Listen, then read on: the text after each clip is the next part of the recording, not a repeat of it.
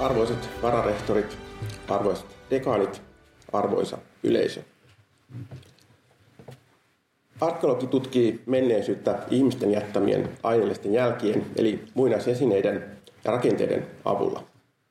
Tällaisen määritelmän muinaistutkimuksesta voi lukea melkein jokaisesta alan oppikirjasta.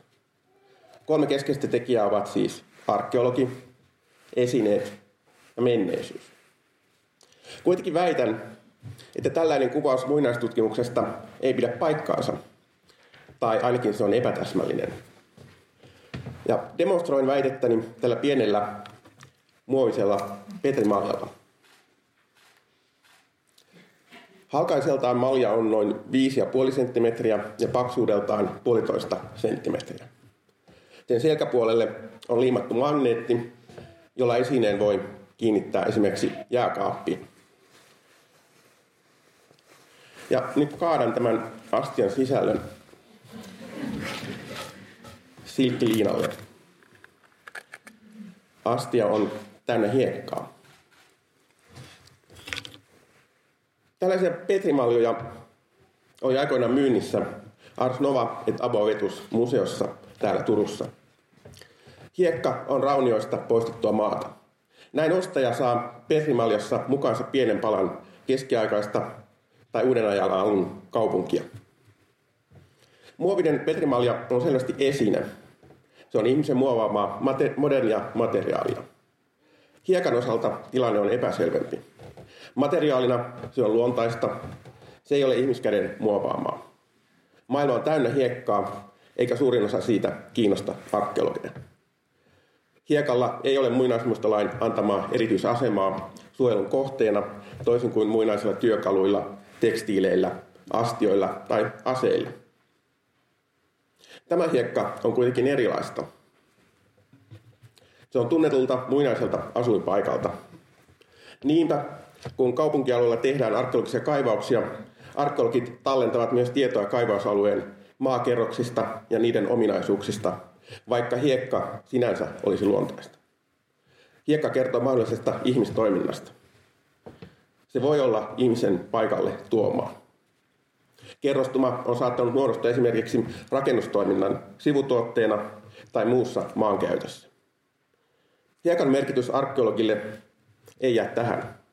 Hiekasta ja muista näennäisesti luontaisista materiaaleista on edellisenä vuosikymmeninä tullut yhä enemmän esineen kaltaisia. Erityisesti luonnontieteellisten menetelmien kehittyessä hiekasta on mahdollista paljastaa moninaisia ihmistoiminnan jälkiä.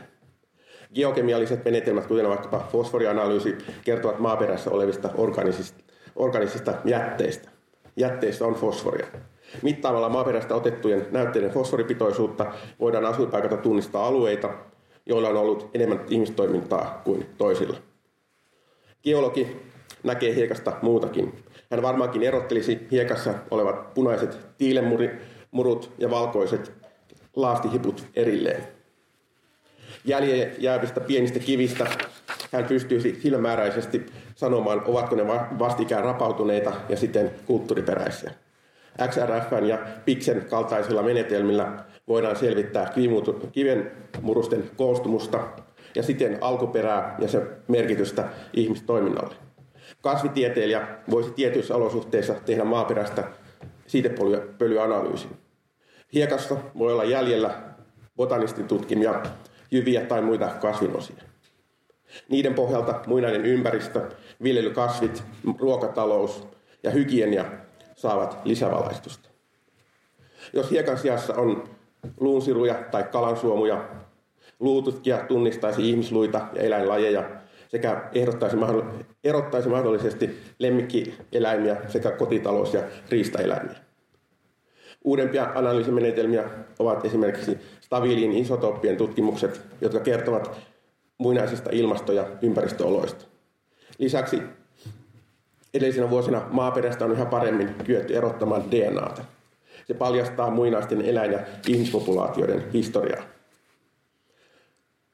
Tämän lisäksi arkeologian ohella myös humanistisilla tieteillä on annettavaa Turun maakerrosten ja tämänkin hiekan tutkimiseen. Historioitsija kykenee kirjallisten lähteiden perusteella saamaan, sanomaan jotain tontin ja sillä olleiden rakennusten historiasta, mahdollisesti jopa aiemmista omistajista. Taidehistorioitsija tai rakennustutkija taas saattaisi sanoa jotain tilirakentamisesta sekä sen tekniikoista ja historiasta kaupungissa. Meidän ei kuitenkaan kannata rajoittua vain tämän hiekkakasan historiaan osana Turun menneisyyttä. Siispä taitan sen näkymättömiin silkkikankaan liepien alle. Tiedämme nyt, että hiekka on liinan alla, mutta samaan aikaan se on muuttunut näkymättömäksi. Yhtäältä meillä on minun kertomani tarina hiekasta ja sen avaamista näkymistä arkeologiaan.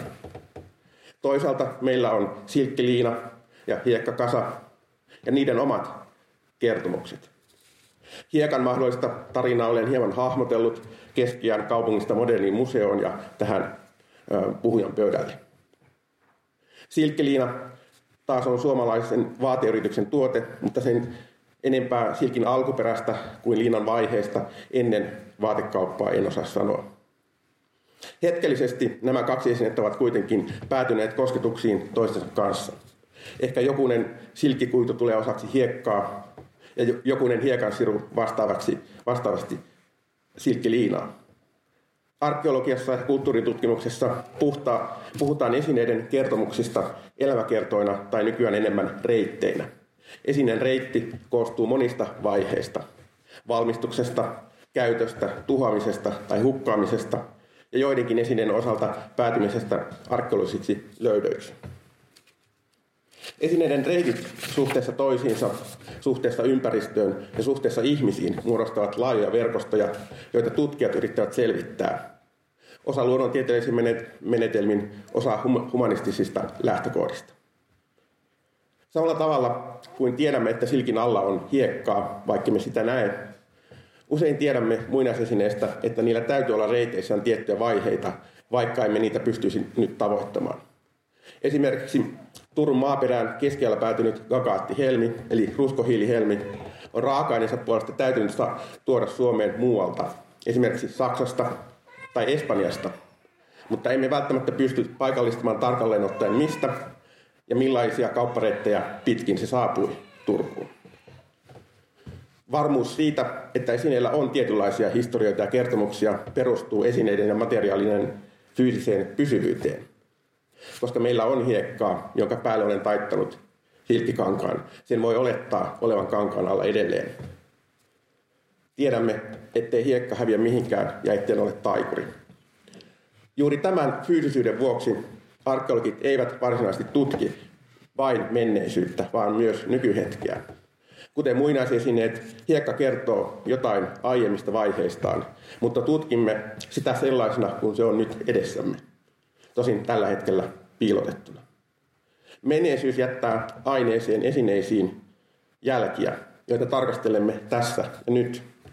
Koska maaperä, rakenteet ja esineet ovat nykyhetkessä, niitä on mahdollista kaivaa arkeologisesti esiin ja tutkia. Eri aikatasot ovat esineissä ja hiekassa yhtä aikaa läsnä. Menneisyyden läsnäolo nykyhetkessä rinnastuu ihmisten muistin toimintaan.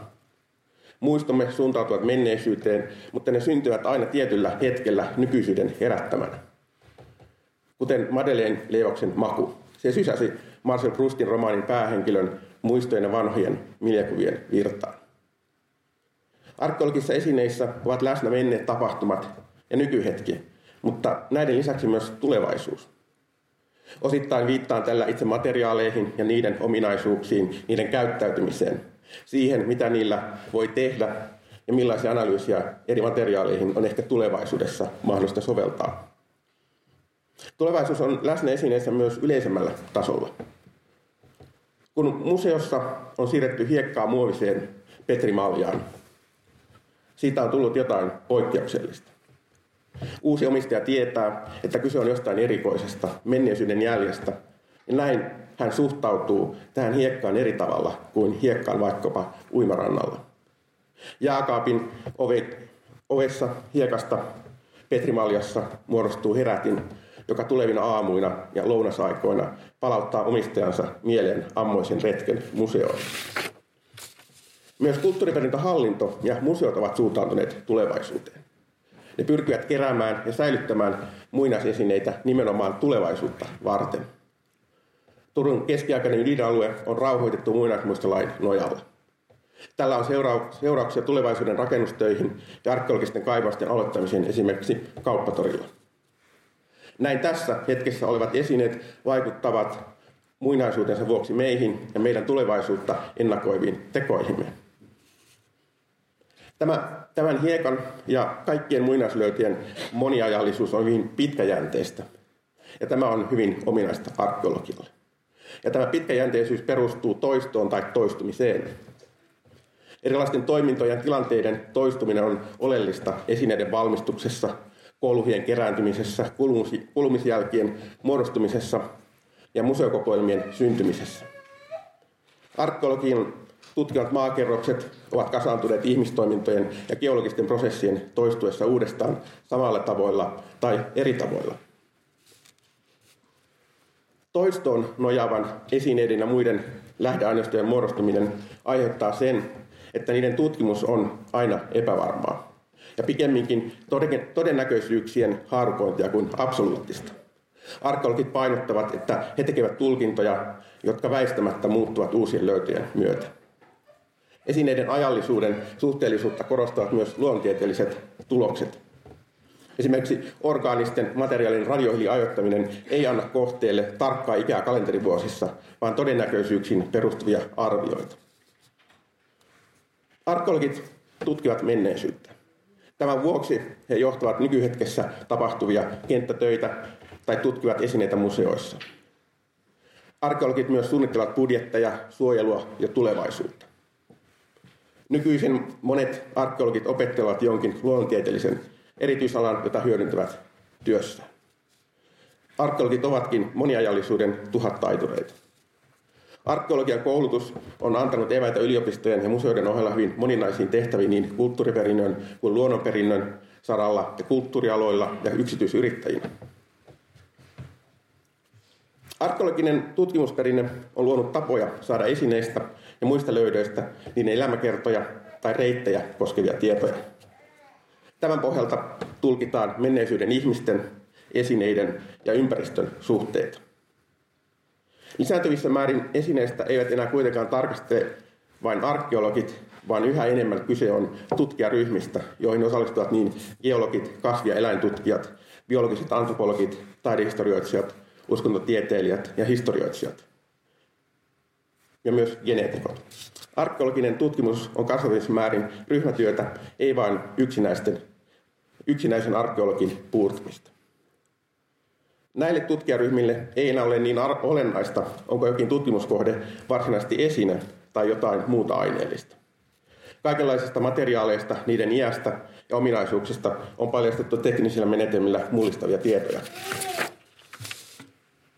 Tämän tietomäärän lisääntyessä polttavaksi ongelmaksi onkin muodostunut se, millaiseen tulkinnalliseen kokonaisuuteen ne pitäisi asettaa. Mitä sanomalehdessä uutisoitu luonnontieteellinen analyysitulos oikeastaan kertoo ihmiselämästä? Millaisia seikkoja se paljastaa esineiden, ympäristön ja ihmisten kulttuurisista verkostoista?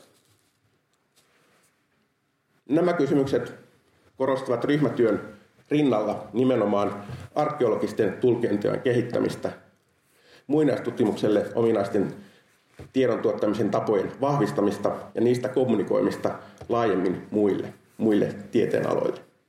Sen ymmärtäminen, miten arkeologi lähestyy hiekkaa ja sen moniajallisuutta, auttaa myös muiden tieteenalojen edustajia ymmärtämään muinaistutkimuksen erityispiirteitä ja hyödyntämään sen tuloksia.